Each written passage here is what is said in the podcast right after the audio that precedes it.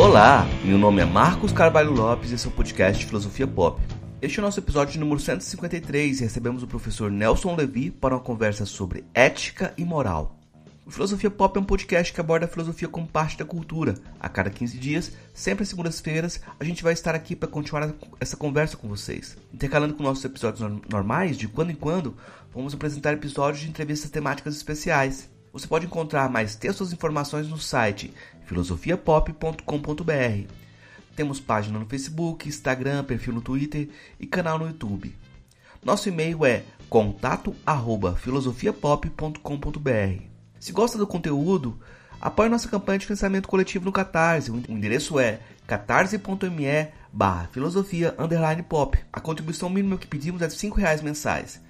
Se não pode contribuir, ajude divulgando, comentando, indicando para amigos. Precisamos dessa força. Vamos então para nossa conversa com Nelson Levi sobre ética e moral.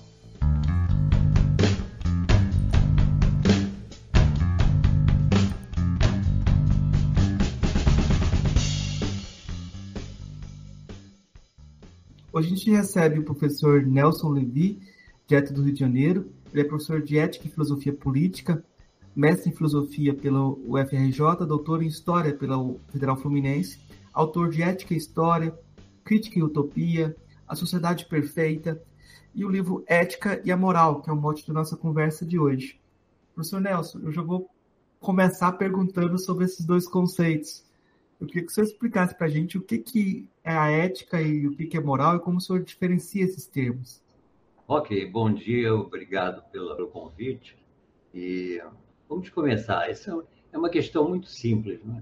mas foi complicada ao longo da história, provavelmente em função do fato de que a raiz etimológica da ética, ethos, e da, da, do, do, latim, morales, mores, então são têm o mesmo significado, são na verdade sinônimos. Mas ao longo da história da filosofia, a moral vai ser destacada da ética para cumprir uma função específica que a ética não cumpre. Bom, então vamos começar a nos fazer uma pergunta. Por que, que nós precisamos de uma ética e de uma moral? Quem resolveu isso de uma maneira sintética, magistral, foi o Bertrand Russell. Ele diz assim: precisamos de uma moral porque somos seres semigregários. Né? Nós não somos seres absolutamente sociais. Né? Então é preciso que é, algo da sociabilidade seja conquistado através de uma educação. E então, quer dizer, o que a moral nos ensina é exclusivamente a sermos dignos da felicidade. Não sou feliz porque sou moral. Eu sou um, um homem é, digno e, e, e, mereço, por isso, vamos dizer assim, um, um determinado fim que eu me atribuí. Muito bem. Mas o que falta com relação à ética? dizia Kant, nós não somos animais especializados. Ninguém veio a esse mundo é, para cumprir uma missão, a missão do guerreiro, a missão do, do religioso, é? ou do progressista. Nós, é, nós não temos finalidades intrínsecas. Essas finalidades, com o decorrer do tempo, é? É, vão é, ser pensadas como sentido da vida humana. Quer dizer, eu vivo para esta, para este fim. Eu, eu vivo para uma felicidade compreendida como realização de um ser heróico, realização de um ser religioso e realização de um ser, vamos dizer assim, do progresso. Então, quer dizer, a, ética é o campo das finalidades humanas. é um campo de ampla liberdade, porque é, viver para a guerra é um é produto de uma imaginação. O que que eu é, o que, que a natureza nos diz em relação a ser guerreiros? Ela não nos manda ser. Isso para nós é uma utopia, um sonho, né? Um sonho. Então esse é o campo da ética, um campo da, de uma arbitrariedade bastante, vamos dizer assim, sólida, né? porque não há outro remédio. Quer dizer, Aliás, a, a, fazendo um parênteses, a, a, a trama ideológica tenta exatamente apresentar essas finalidades como sendo da natureza de cada um, e não como não como criação e escolha, não é? mas como determinação natural. O homem nasceu para a guerra. Não é? E então, mas quer dizer, limpo esse campo da, das ideologias, nós podemos então chegar à conclusão de que viver para isto ou para aquilo é, vamos dizer assim, é, é algo que só pode ocorrer na medida é, e aí entra a questão do, do, desejo, só pode ocorrer na medida em que nós imaginamos essa vida do guerreiro e passamos a desejá-la. Então, quer dizer, o campo do sentido, né, eu dizia há pouco, vai assumindo um papel crucial, porque nós somos seres imaginários, né? e ao mesmo tempo não sabemos o que, que nós estamos fazendo neste mundo. Então, nós temos que é, vamos dizer assim, é, associar a vida a um determinado a uma determinada finalidade, né? a um determinado sentido. Então, a ética é o campo do sentido, né? do sentido da vida. Isso tem, tem vamos dizer assim, sub, sub-representações, o sentido da vida no geral, o sentido profissional da vida, essas coisas. Mas nós estamos falando aqui do geral. Ser feliz eh, na modernidade é ser um homem bem sucedido nos negócios. E então, não sei se eu respondi o suficiente, se você quer. Eu, eu acho que já respondeu o suficiente, até já articulou uma questão que eu ia fazer sobre a relação entre desejo e imaginação, né? Essa diferenciação do, desses dois alvos. No começo do seu do, do, livro, o senhor trata de um problema que é um problema que é recorrente quando se pensa no Brasil, e que tem um, um, abordagens que são perigosas ou problemáticas, que é a questão da corrupção, né? Uhum. E a minha pergunta é, é, é possível admitir que existia corrupção antes da República? Queria que você comentasse um pouco isso. Ok, ok. Não, olha, eu discuto isso na introdução do, do livro, né, até para abrir os horizontes para o tema que nós vamos abordar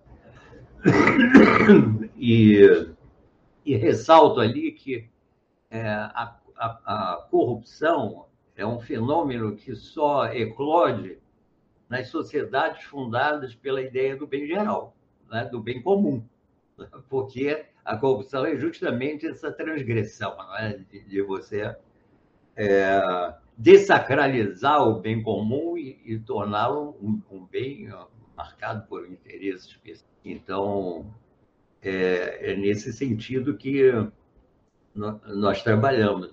E se esse produto é imaginário, então ele, é, a, vamos dizer assim, a determinação que os move na sua, na sua realização não pode ser uma determinação natural. Não é? Quer dizer, não, vamos dizer assim, não, melhor dizendo, não pode ser um, uma, uma uma determinação é fechada. Né? Ela, ela tem que ser um, uma determinação em aberto. Né? E, e nós vamos decidir por esta ou por aquela finalidade na medida em que nós nos identificamos é, com o que ela oferece e passamos a, a, a desejá-la. Então, a, a ética é o campo é, é, é o campo do sentido e é o campo da felicidade, né? e, e ao mesmo tempo é a ordem do desejo. A ordem que nós seguimos ali é estritamente uma ordem desejante. Quer dizer, não é, não é a ordem da necessidade, né? é uma ordem simplesmente do desejo. Frágil, né? Quer dizer, uma, uma ordem frágil. Né? Daí a história, né? daí a possibilidade sempre presente de nós transgredirmos esse, essa ordem. Então, eu dizia que é, é, a corrupção é um fenômeno é, republicano ou antirrepublicano, porque ela é uma transgressão desse princípio básico das sociedades fundadas na ideia do bem geral. Né?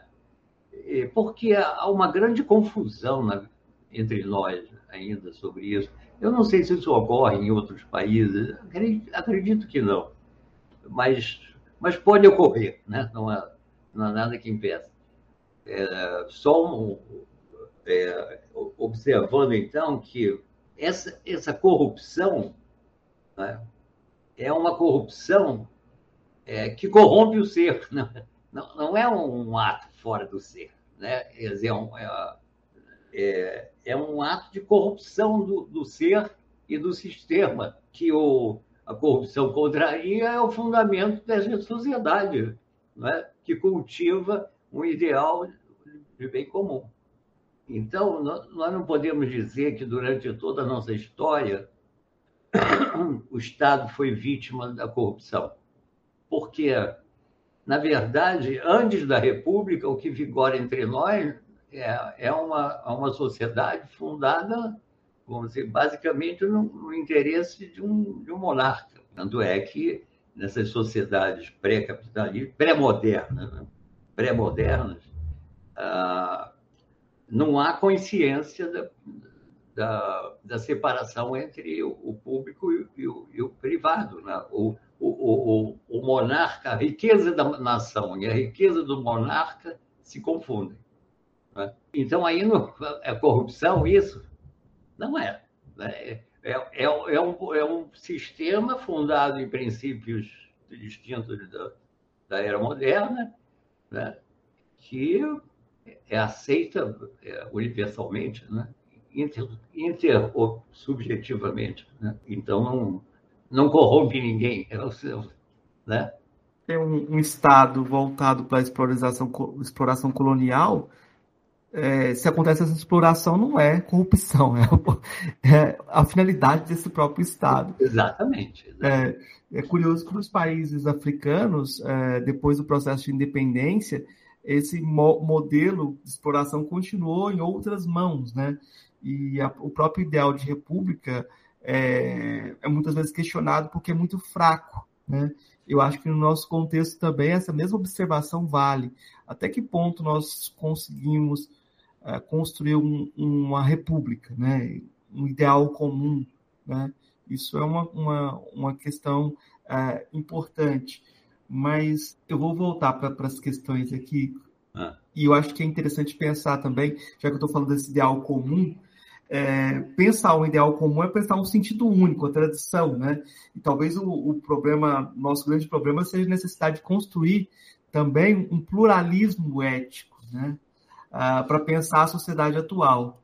Eu queria que você comentasse isso, que muitas vezes tem a nostalgia de um sentido comum, e talvez esse sentido comum não seja mais o nosso alvo. Não, não, talvez não possa ser mais o nosso alvo, já que a gente tem uma sociedade plural, quer construir uma sociedade plural. É, olha, para encurtar, eu diria que é, é, o, o, pluralismo ético é uma, é uma possibilidade a mais próxima possível até da, da, da, da nossa natureza, no sentido de que nós somos seres uniduais. Então, em função dessa unidualidade, múltiplas formas de representação podem surgir. Então, vamos, vamos retomar a ética. Né? Ao estabelecer uma finalidade geral da, da, minha vida e definir meu critério de felicidade, vamos falar assim, é, livremente, eu defino, defino, vamos dizer assim, os rumos da minha vida, defino os pressupostos do meu ser e posso é, fazer uma escolha que não, não leve em conta a nossa individualidade e fazer uma escolha no sentido de fundar é, toda toda cultura, toda sociedade a partir de um, um princípio único, um monismo ético. Quer dizer, viver para o progresso e tomar o progresso como absoluto. É? e ao mesmo tempo é fazer uma opção pelo, pelo, vamos dizer assim, pelo monismo ético. Isso é natureza? Não é. É escolha. Nós podemos perfeitamente construir, como você está falando, uma ética pluralista, viver para o progresso, viver para, o, para as festas, viver para, é, enfim, para N. Né? O corte com a, a ética moderna, se não for feito em cima de um pluralismo ético, vai nos levar tudo de volta. Entendeu? Nós não vamos sair do lugar. Por quê? Porque é, ao longo da história houve uma predominância fortíssima, é, recorrente, né, da escolha monista. Né? De certa maneira, só os gregos conseguiram, é, em algumas questões, viver um, um, um certo pluralismo. Né? Mas, de qualquer forma, na sociedade grega, eles viviam o princípio fundamental era, vamos dizer assim, a vida, a vida do, do herói dedicado à nação. Então, a ética pluralista, a meu ver, deve ser a, a ética do futuro, né? porque se, senão nós vamos, vamos continuar é, cultivando monismos, o monismo, o monismo de Deus, o monismo é, do progresso, etc, etc. Né? Então, dizer, aí nós vamos agregar sentidos, vamos, vamos criar um, um sistema complexo de sentidos. Né?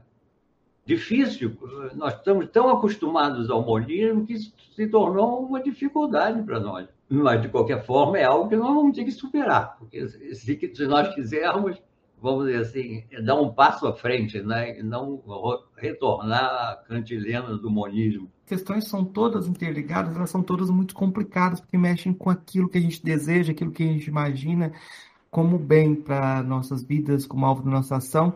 E eu vou fazer uma dessas perguntas e fundamentais sobre o lugar da busca da felicidade. A busca da felicidade é uma busca ética? Sim, é, vamos dizer assim, é, é um projeto de ação para a realização da, disso que você entende por felicidade. Né? Então, é uma, uma teleologia, né? Ela, ela é, tem fins, meios, né? e desemboca num, numa síntese, meio dialético. Então, um, um, por isso a questão do tempo vai mudar também. Né? Porque grande parte do nosso tempo hoje é, é, é dedicado a, a, a, um único, a, a realização de um único valor. Né? Né? Nós vamos ter que é, reordenar o tempo. Né? Não sei como é que vai ser feito isso, né? isso ainda é um, precisa ser discutido melhor, mas provavelmente é, que, é, o retorno da questão do tempo livre. Quando você fala de um único valor, é o, o dinheiro, o progresso, isso. esses valores da modernidade, né? Isso. E agora a gente chega um momento em que uh, se procura resgatar éticas, vamos dizer assim, colocar a palavra ancestrais, né, éticas de é, modos de vida diferentes e concepções de, de, de, felicidade diferentes, e como abrigar todas essas éticas também, e, e como abrir mão desse, desse ideal de progresso, né? Então... É complicado, não é fácil, não. É. mas, quer dizer, mas que vai ocorrer isso, ou então a gente morreu, né? A gente tem problemas também de como fazer a ligação entre aquilo que a gente idealiza ou aquilo que é o melhor fazer e a vontade de fazer isso, né? Porque tem uma passagem do Isaac Asimov em que o personagem é, ele sabe que ele tem que tomar uma determinada pílula porque aquela pílula vai resolver alguma questão para ele, uma, uma, um problema de, de, de felicidade que ele tem mas ele não tem vontade de tomar a pílula. Aí a esposa dele fala para ele: então toma outra pílula que, pílula que vai te dar vontade de tomar a primeira pílula. É mais ou menos o que ocorre quando a gente diz: esse mundo, eu não me identifico mais com ele, né? Aí o cara vai dizer: então vai transformá-lo. Aí você diz: não, não tenho força, né? Aí a, a questão da força, da vontade. Né? Você sempre volta para o pressuposto. Aí tem uma questão interessante que uh, o senhor coloca no livro é, escrevendo que uma sociedade em que todos se respeitem não deixa de ser moral, mas sem a solidariedade lhe faltará humanidade. Aí eu vou te perguntar qual a explicação do subtítulo do seu livro, A Construção do Humano. É interessante isso que você está falando, que podia ser a construção da humanidade, né? por exemplo. Sim, é, parece que o, o projeto é muito mais de construção desse, desse tipo de solidariedade, que é uma reconstrução da, da própria ideia de humanidade que está em jogo. É isso, né? Isso, isso. É, claro. O humano aí eu botei porque eu quis, vamos dizer assim, fazer uma, uma ênfase mais, mais determinista nisso, né? É, mas, mas é interessante isso você observou, perfeitamente cabível substituir o humano por humanidade. Queria que você comentasse um pouquinho sobre o, o antimoralismo moderno e a ideia do, do, Adam Smith de uma mão invisível da simpatia. Bom, o, o, moralismo moderno, vamos dizer, quando ele surge, vamos tomar as origens, né? Ele, ele primeiro, a, a própria ética, vamos começar pela ética. A própria ética moderna, quando surge, ela é pluralista. Ela ela não pensa só no enriquecimento do ser, material do ser, ela pensa na, na construção de uma humanidade, vamos dizer assim, é, diferenciada, né? a cultura, a, a, a valorização do, do, do, homem culto, né? e assim por diante. E a, a, moral moderna, é, ela vai é, ser construída é, naquela separação que eu falei da ética e moral, vai ser construída como um, uma moralidade que admite essa pluralidade, vamos dizer assim. Né? Mas aí a, a, as coisas viraram de cabeça para baixo. Né? Então, na verdade, a, a, moralidade ela, ela passou a ser, vamos dizer assim, difundida. É, no sentido mais sexista né, do, do termo, do que propriamente como um princípio universal que nos ensina a ser dignos da felicidade. Então é isso. E sobre o, o, Adam Smith e o lugar da simpatia? O Adam Smith não tira isso dele mesmo. Né? Ele, ele é influenciado pelo, pelo moralismo escocês, iluminista. Né? E eu penso que se nós atribuímos à construção ética uma arbitrariedade né, quase plena, nós, nós não podemos apoiar a, a, a moralidade é, na paixão. Né?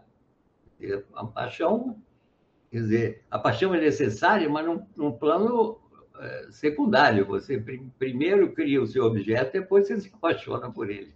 A simpatia aí fica algo que não, não dá conta né? é da, da complexidade de, de, dessa questão. Né? Ela não pode ser apoiada numa paixão, né? como em nenhuma outra determinação natural, se ela é arbitrária. Né? Então, é, fica sem sentido né? você é fundar a moralidade né, numa paixão. Né? Não, não, não faz sentido isso. Né? Nem, numa, nem numa paixão, nem em nada genérico. Por isso não fala a moralidade dos, dos brasileiros, a moralidade dos gregos. Né? A moralidade é algo, vamos dizer assim, que está acima do gênero, como a filosofia. Né? Dizer, a filosofia pensa o homem no geral né? reflete sobre a condição humana no geral, né? as possibilidades ontológicas do, do homem, etc, etc. Então, quer dizer, por isso não, não, não, faz sentido essa. Agora, é interessante dizer que o, o, há uma passagem do Adam Smith em que ele mostra que é, o ato de produzir é totalmente pragmático, né? Você não pode dizer, não pode exigir que o, o, o padeiro produza pão para a sociedade, né? Ele, ele produz como sobreviver ele próprio. Então, essa passagem que é, é vista como, vamos dizer assim, uma, uma ótica é, extremamente pragmática, né? extremamente é, à margem da moral. Mas é interessante que esse, esse não é o Adam Smith todo, né? Quer dizer, é uma injustiça com Adam Smith você dizer que ele não teve uma preocupação é, moral, ao contrário, depois do, do positivismo economicista, etc, etc. Né? Mas ele teve, porque ele escreveu, inclusive, um livro que, intitulado A Teoria dos Sentimentos Morais. Né? Então, só para só realçar esse aspecto aí do, do Adam Smith. Acho muito interessante que uh, esse lugar da simpatia vai ser a base da, da, até da própria perspectiva econômica dele, né? Porque Sim. você coloca assim que a mão invisível uh, é a simpatia, você tem, pressupõe uma simpatia, né? E é muito curioso como a gente criou uma sociedade de simpatias robesianas. Uma guerra de todos contra todos e as pessoas têm que achar isso bom. É porque não era possível o capitalismo, o capitalismo se apoia num sistema de exploração né, de classe, não, é, é dividido intrinsecamente, né? Então você não pode chegar a isso é, plenamente, né? Não quer dizer que não exista moral burguesa, tudo bem, mas o, o, o sistema em si mesmo, ele é o sistema do, do egocentrismo, né? Do individualismo é, total, né? Ele, só, ele só pôde se socializar quando ele foi absorvendo algo da moral, né? Porque, senão, nas condições é, é, da origem, né? das condições epistemológicas da origem, você não teria chegado a uma sociedade. E até a ideia dos, dos horizontes de simpatia, ela cria um, um nós que é sempre um. Estou pensando aqui na, no horizonte da, da, simpatia também temos do, do David Hume, né? Que é sempre etnocêntrico, né? Você está sempre excluindo outros, né? Sim. Isso, isso ah, é claro, claro. É, você não, não sente simpatia por todo mundo, né? Vamos que isso fosse plausível, né? Mas você não sente simpatia por todo. É, é, esse sentimento é, não é universalizável plenamente. Né?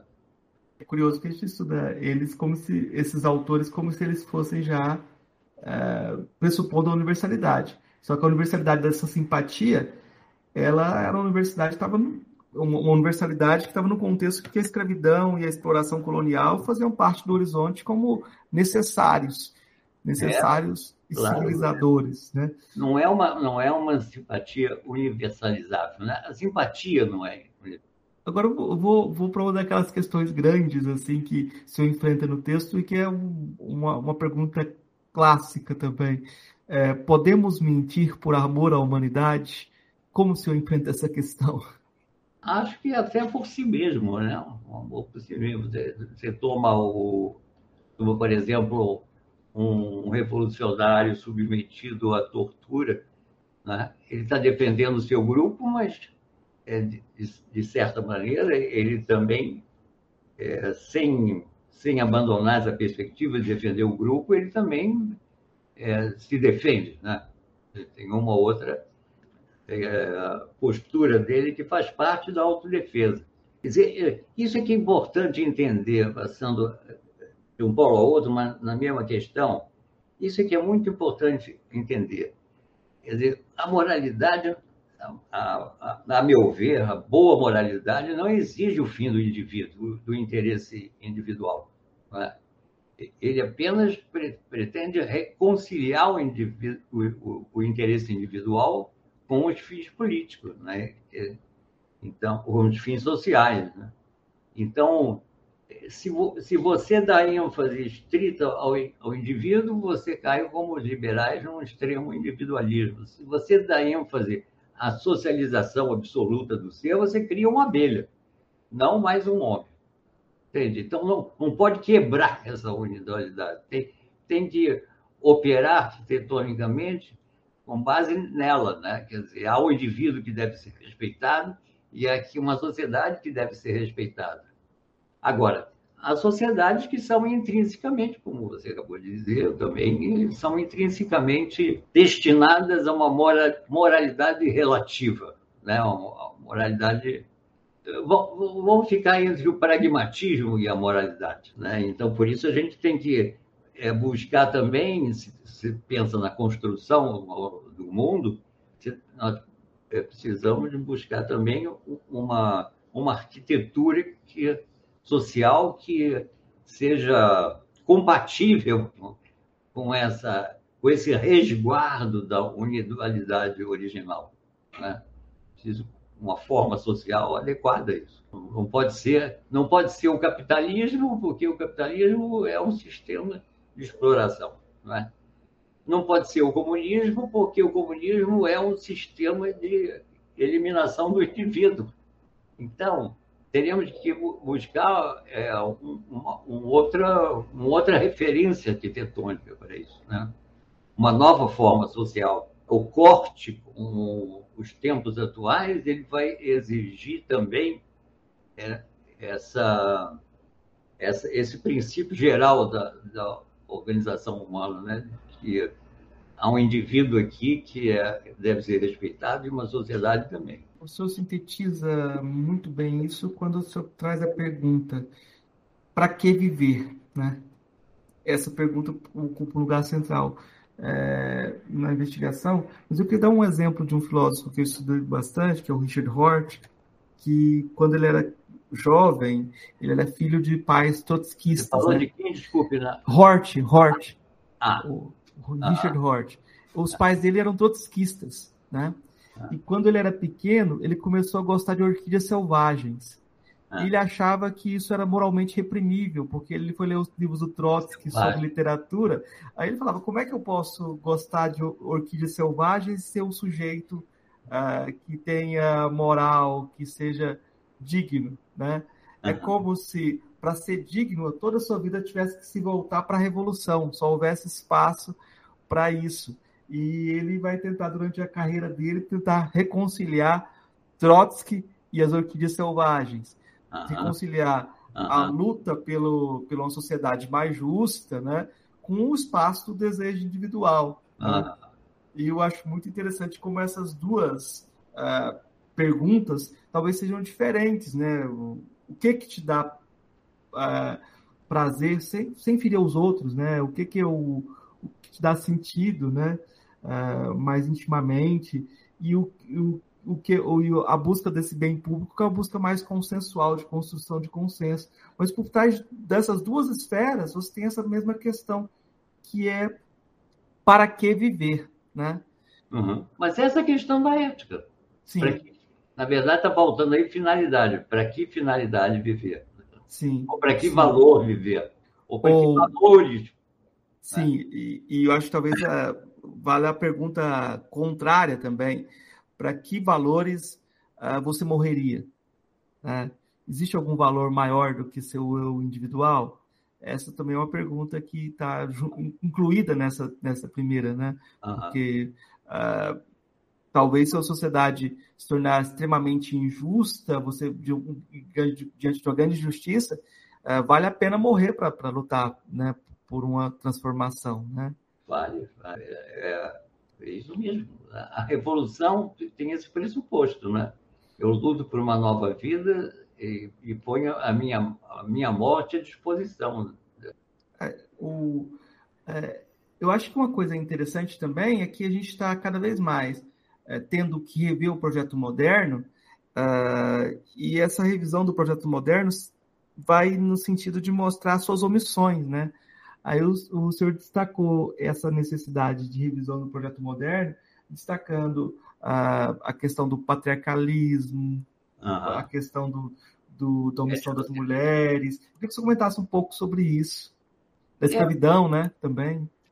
A, a, Revolução Moderna, ela, ela, teve um limite, vamos dizer assim, do, do ponto de vista ético-cultural. Né? Quer dizer, um fundamento ela absorveu um, o fundamento da civilização que vinha, vamos dizer assim, recorrentemente né, glorificando o, o, o, monismo. Então, é, e, e, não só glorificando o monismo, como mais especificamente no, no âmbito cultural, glorificando é, o patriarcalismo. Não, não houve um, uma. A mulher estava, vamos dizer assim, na base da, da vida social, do ponto de vista hierárquico, vamos dizer assim, a reconquista da mulher enquanto um humano, como outro qualquer, ela não, não, não ocorre, demora a ocorrer, né? demora a ocorrer. Feminismo é relativamente recente. Essa, essa luta por uma, vamos dizer assim, por uma, é, é por uma revalorização da mulher, por, por um equiparamento da, da, da, da mulher, hierárquico, é isso que vai ter que ser retomado também na, na construção do imaginário é, pós-moderno. Não, pós-moderno não. Eu, eu, deixa eu te dizer uma coisa. Eu sou fã da modernidade, mas não dessa modernidade traída, entende? A modernidade, para mim, é uma, grande conquista. Então, eu acho que quando nós é, nos propusermos a construir mentalmente a figura de uma nova sociedade, essa questão é, vai ter que ser levada em conta. Se nós não, não não abrirmos espaço para uma conclusão da, da revolução feminista, né, nós vamos, vamos dizer assim, nos repetir para sempre. Né?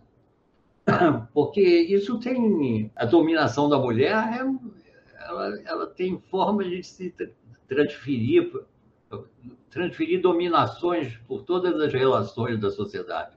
Né?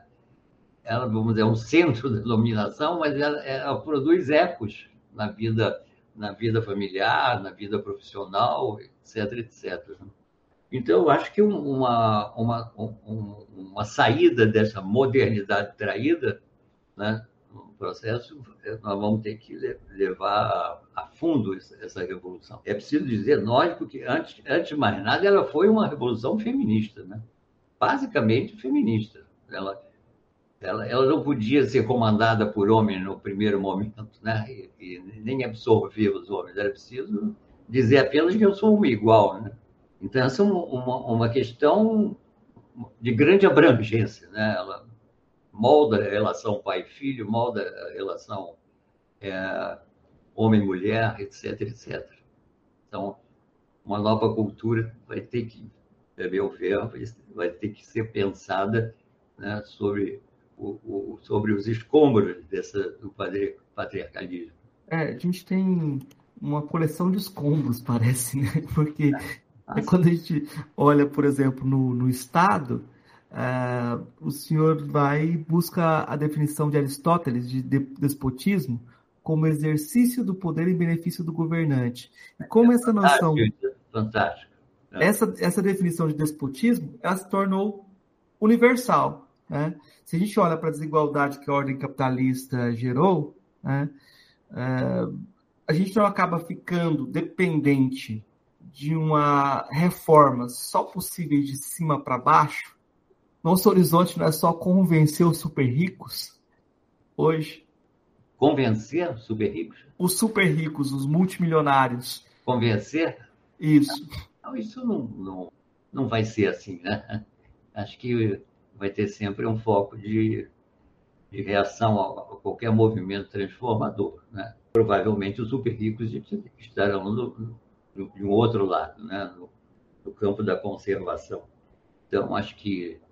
Agora, quer dizer, é, o grande problema é como transformar o teu desejo no desejo dos outros. Entendeu?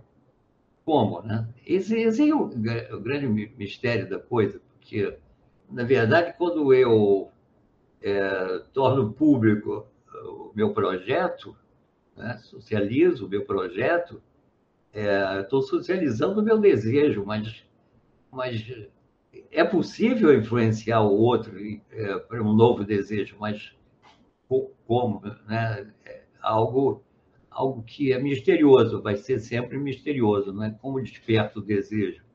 Né?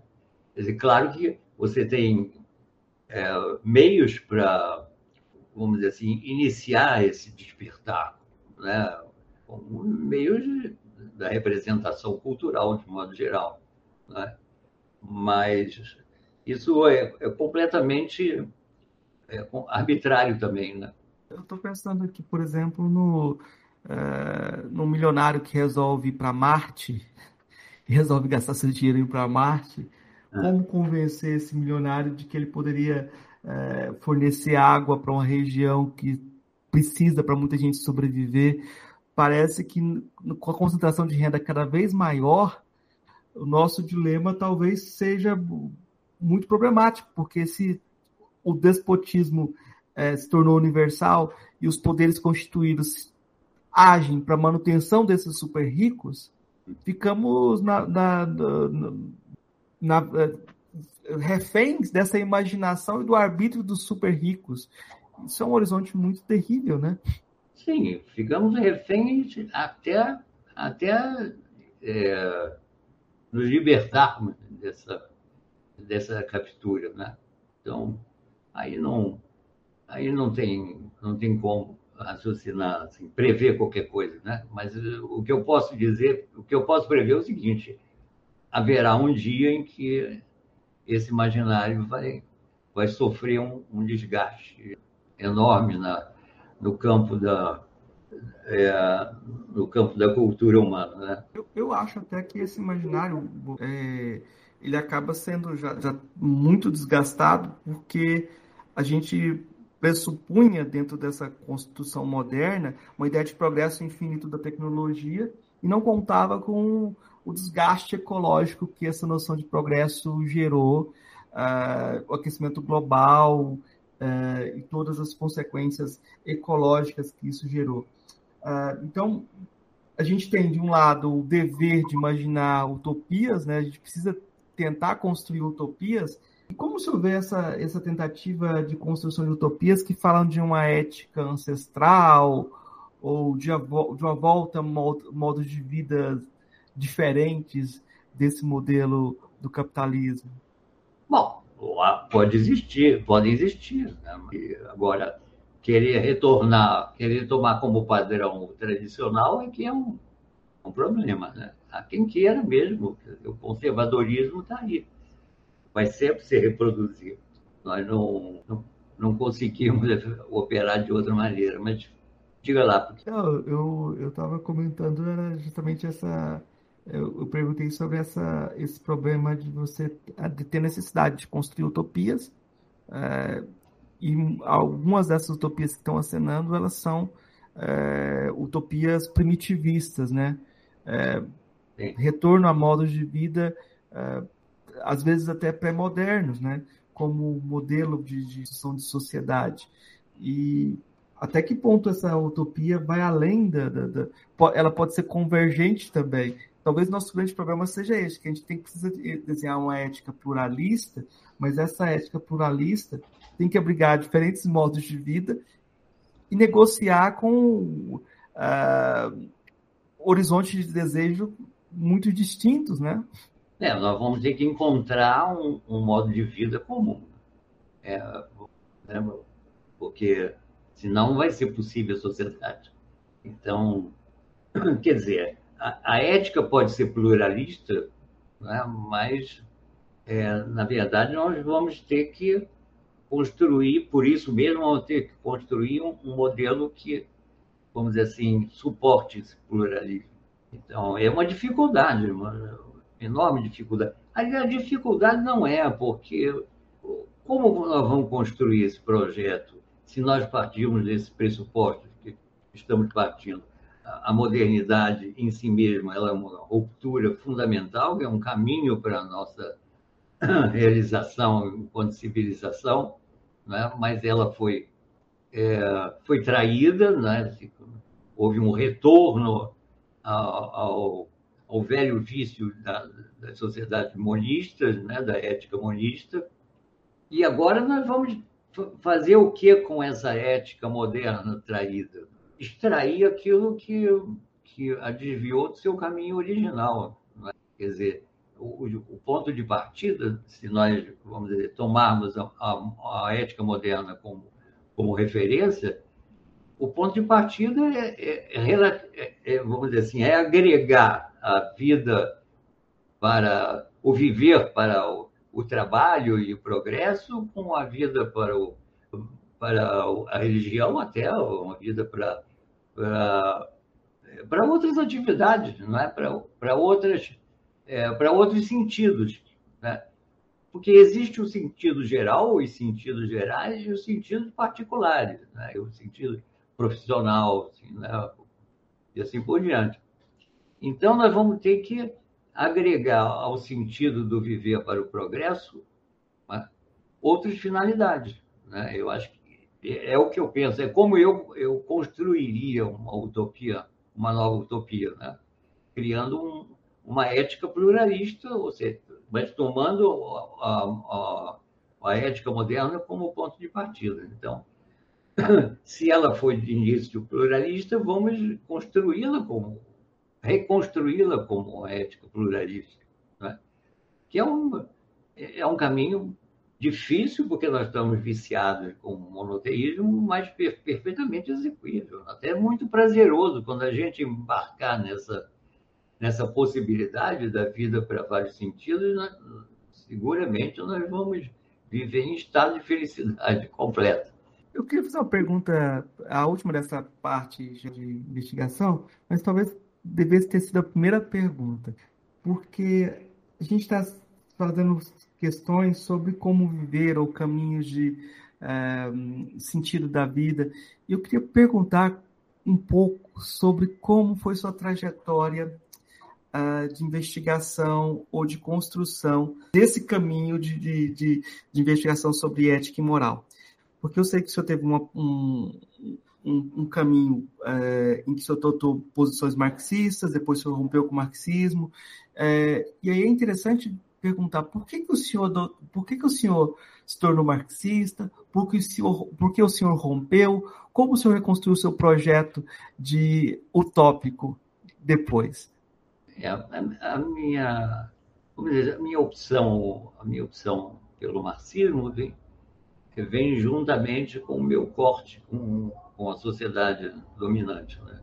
Na qual eu, eu me sentia muito angustiado. Né? Eu sou filho de classe média, não, não, passei fome, essas coisas, mas, vamos dizer, aquele sistema me deixava angustiado, não, né? trabalhava contra a minha felicidade. Então, eu, quando eu fui adquirindo consciência histórica e social desse sistema, eu rompi com ele, né? e precisava é, me ligar a uma outra utopia, né? porque, porque se você rompe com o, o, o imaginário dominante não repõe, né, você se torna um cético, né? Um, a sua vida acaba, né? deixa de ter sentido. Então, a escolha de um, de um, novo, de um novo ideal é fundamental nesse processo de ruptura, não é? Então, é, eu, eu pensei o, o, marxismo, a realidade sob a ótica do marxismo durante os 30 anos e depois cheguei à conclusão. Na ruptura também com a solução para essa sociedade capitalista, eu rompi também com o comunismo. E, então, aí eu tive que construir uma teoria. Eu não construí, porque seria muita pretensão da minha parte achar que eu construí uma teoria. Eu, eu apenas ecoei uma teoria que, que começa na, na antiguidade. Né? Dei o ar da minha graça, só isso. Né? E, então eu fui ao encontro de uma nova teoria. Foram momentos de grande angústia na minha vida, né? Porque é, eu não sou racionalista, mas eu não, eu não sei viver sem um, um sentido, né? Não sei. Me perturba tremendamente. Né? E, sem um, e também sem uma certa uh, explicação do real, né?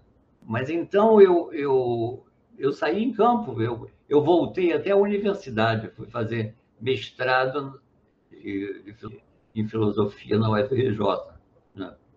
E até que, vamos dizer assim, depois de muita leitura, depois de muita é, surpresa, né? uma, uma grande surpresa para mim foi quando eu li pela primeira vez o Platão.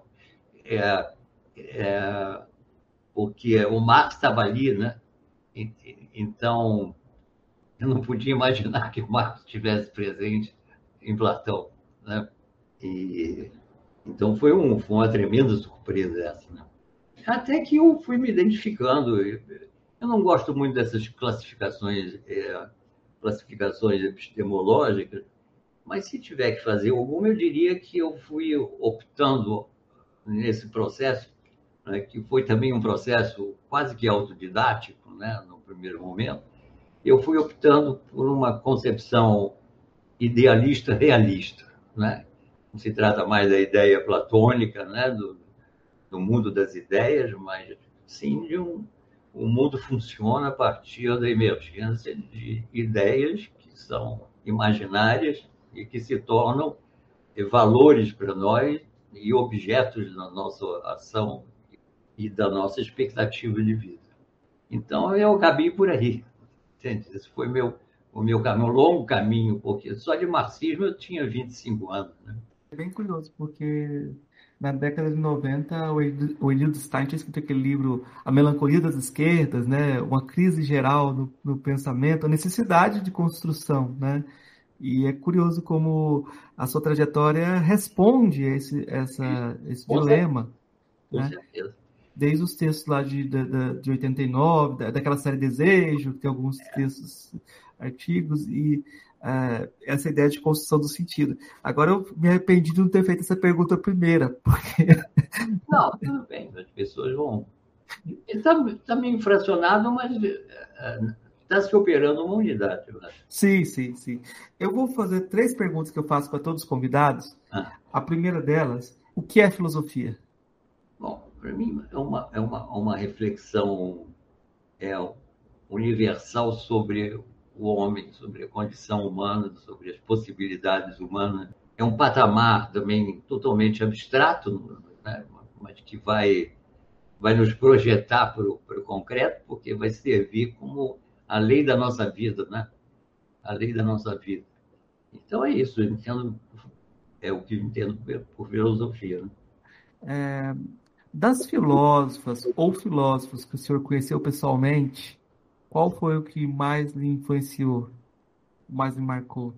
Eu diria que o Marx na juventude e Kant na, na idade madura. Ah, mas isso é a, é a, terceira pergunta. Essa é a, é a, terceira pergunta seria quais os seus filósofos favoritos, né? Uhum. A segunda, ela tem esse detalhe de pessoalmente, daqueles que o senhor conheceu pessoalmente, daquelas. Ah, pessoalmente eu não, conheci quase filósofos. A filosofia no Brasil é, né, ainda mais no meu tempo, a, a, faculdade de filosofia era um ovo. Então eu, eu não conhecia pessoalmente quem é que eu conhecia Quase ninguém. Pessoalmente, não me lembro assim. É, eu vou para a terceira, porque é, é sobre, sobre, qual a sua filósofa ou filósofo favorito. Aí você já deu uma, uma, palha, uma palhinha que é Marx e Aristóteles. É. Se explicasse isso. É, o, o, já gostei muito do Sartre, mas o, o Sartre é inconsistente filosoficamente, a meu ver. Gostava mais pela ação dele, né? Era um, era um filósofo um filósofo do século XIX, né? Ele ia para a rua, entendeu?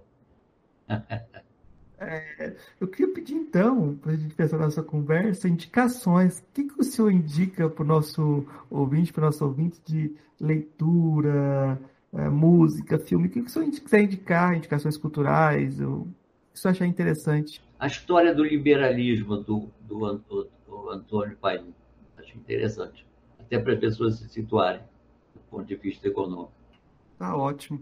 Eu vou indicar o livro A Ética Moral na Construção do Humano, que é, foi o mote da nossa conversa hoje com o professor Nelson Levi. Né? É, tudo que a gente falou aqui está muito mais desenvolvido no livro, com muito mais profundidade, com as referências e com um caminho que é isso, que é um caminho, né? é, um, é um trabalho hermenêutico em que ele se segue a sua trilha, vai chegando, deixando suas pistinhas e tentando construir uh, essa possibilidade de existência, essa resposta para essa pergunta, uh, para que viver, né? Então, professor, eu queria agradecer a sua, a sua entrevista, a sua disponibilidade, dar um espaço, então, para deixar suas palavras finais, divulgar o que senhor quiser divulgar, deixa o espaço aberto, então. Não, eu sou muito satisfeito, eu acho que essa iniciativa, essa iniciativa de vocês, ela é, soma muito em qualquer momento, né? Acho muito proveitoso. Gostei muito de participar da sua aproximação também com, meu, com a leitura do meu livro. Enfim, nota 10. Tá, professor, muito obrigado. Então, obrigado. fechamos. Ei, gostou do nosso episódio? Apoia a gente lá no Catarse, é só 5 reais por mês, o preço de um cafezinho. Ajuda a gente a continuar divulgando a filosofia no Brasil. catarse.me barra filosofia underline pop.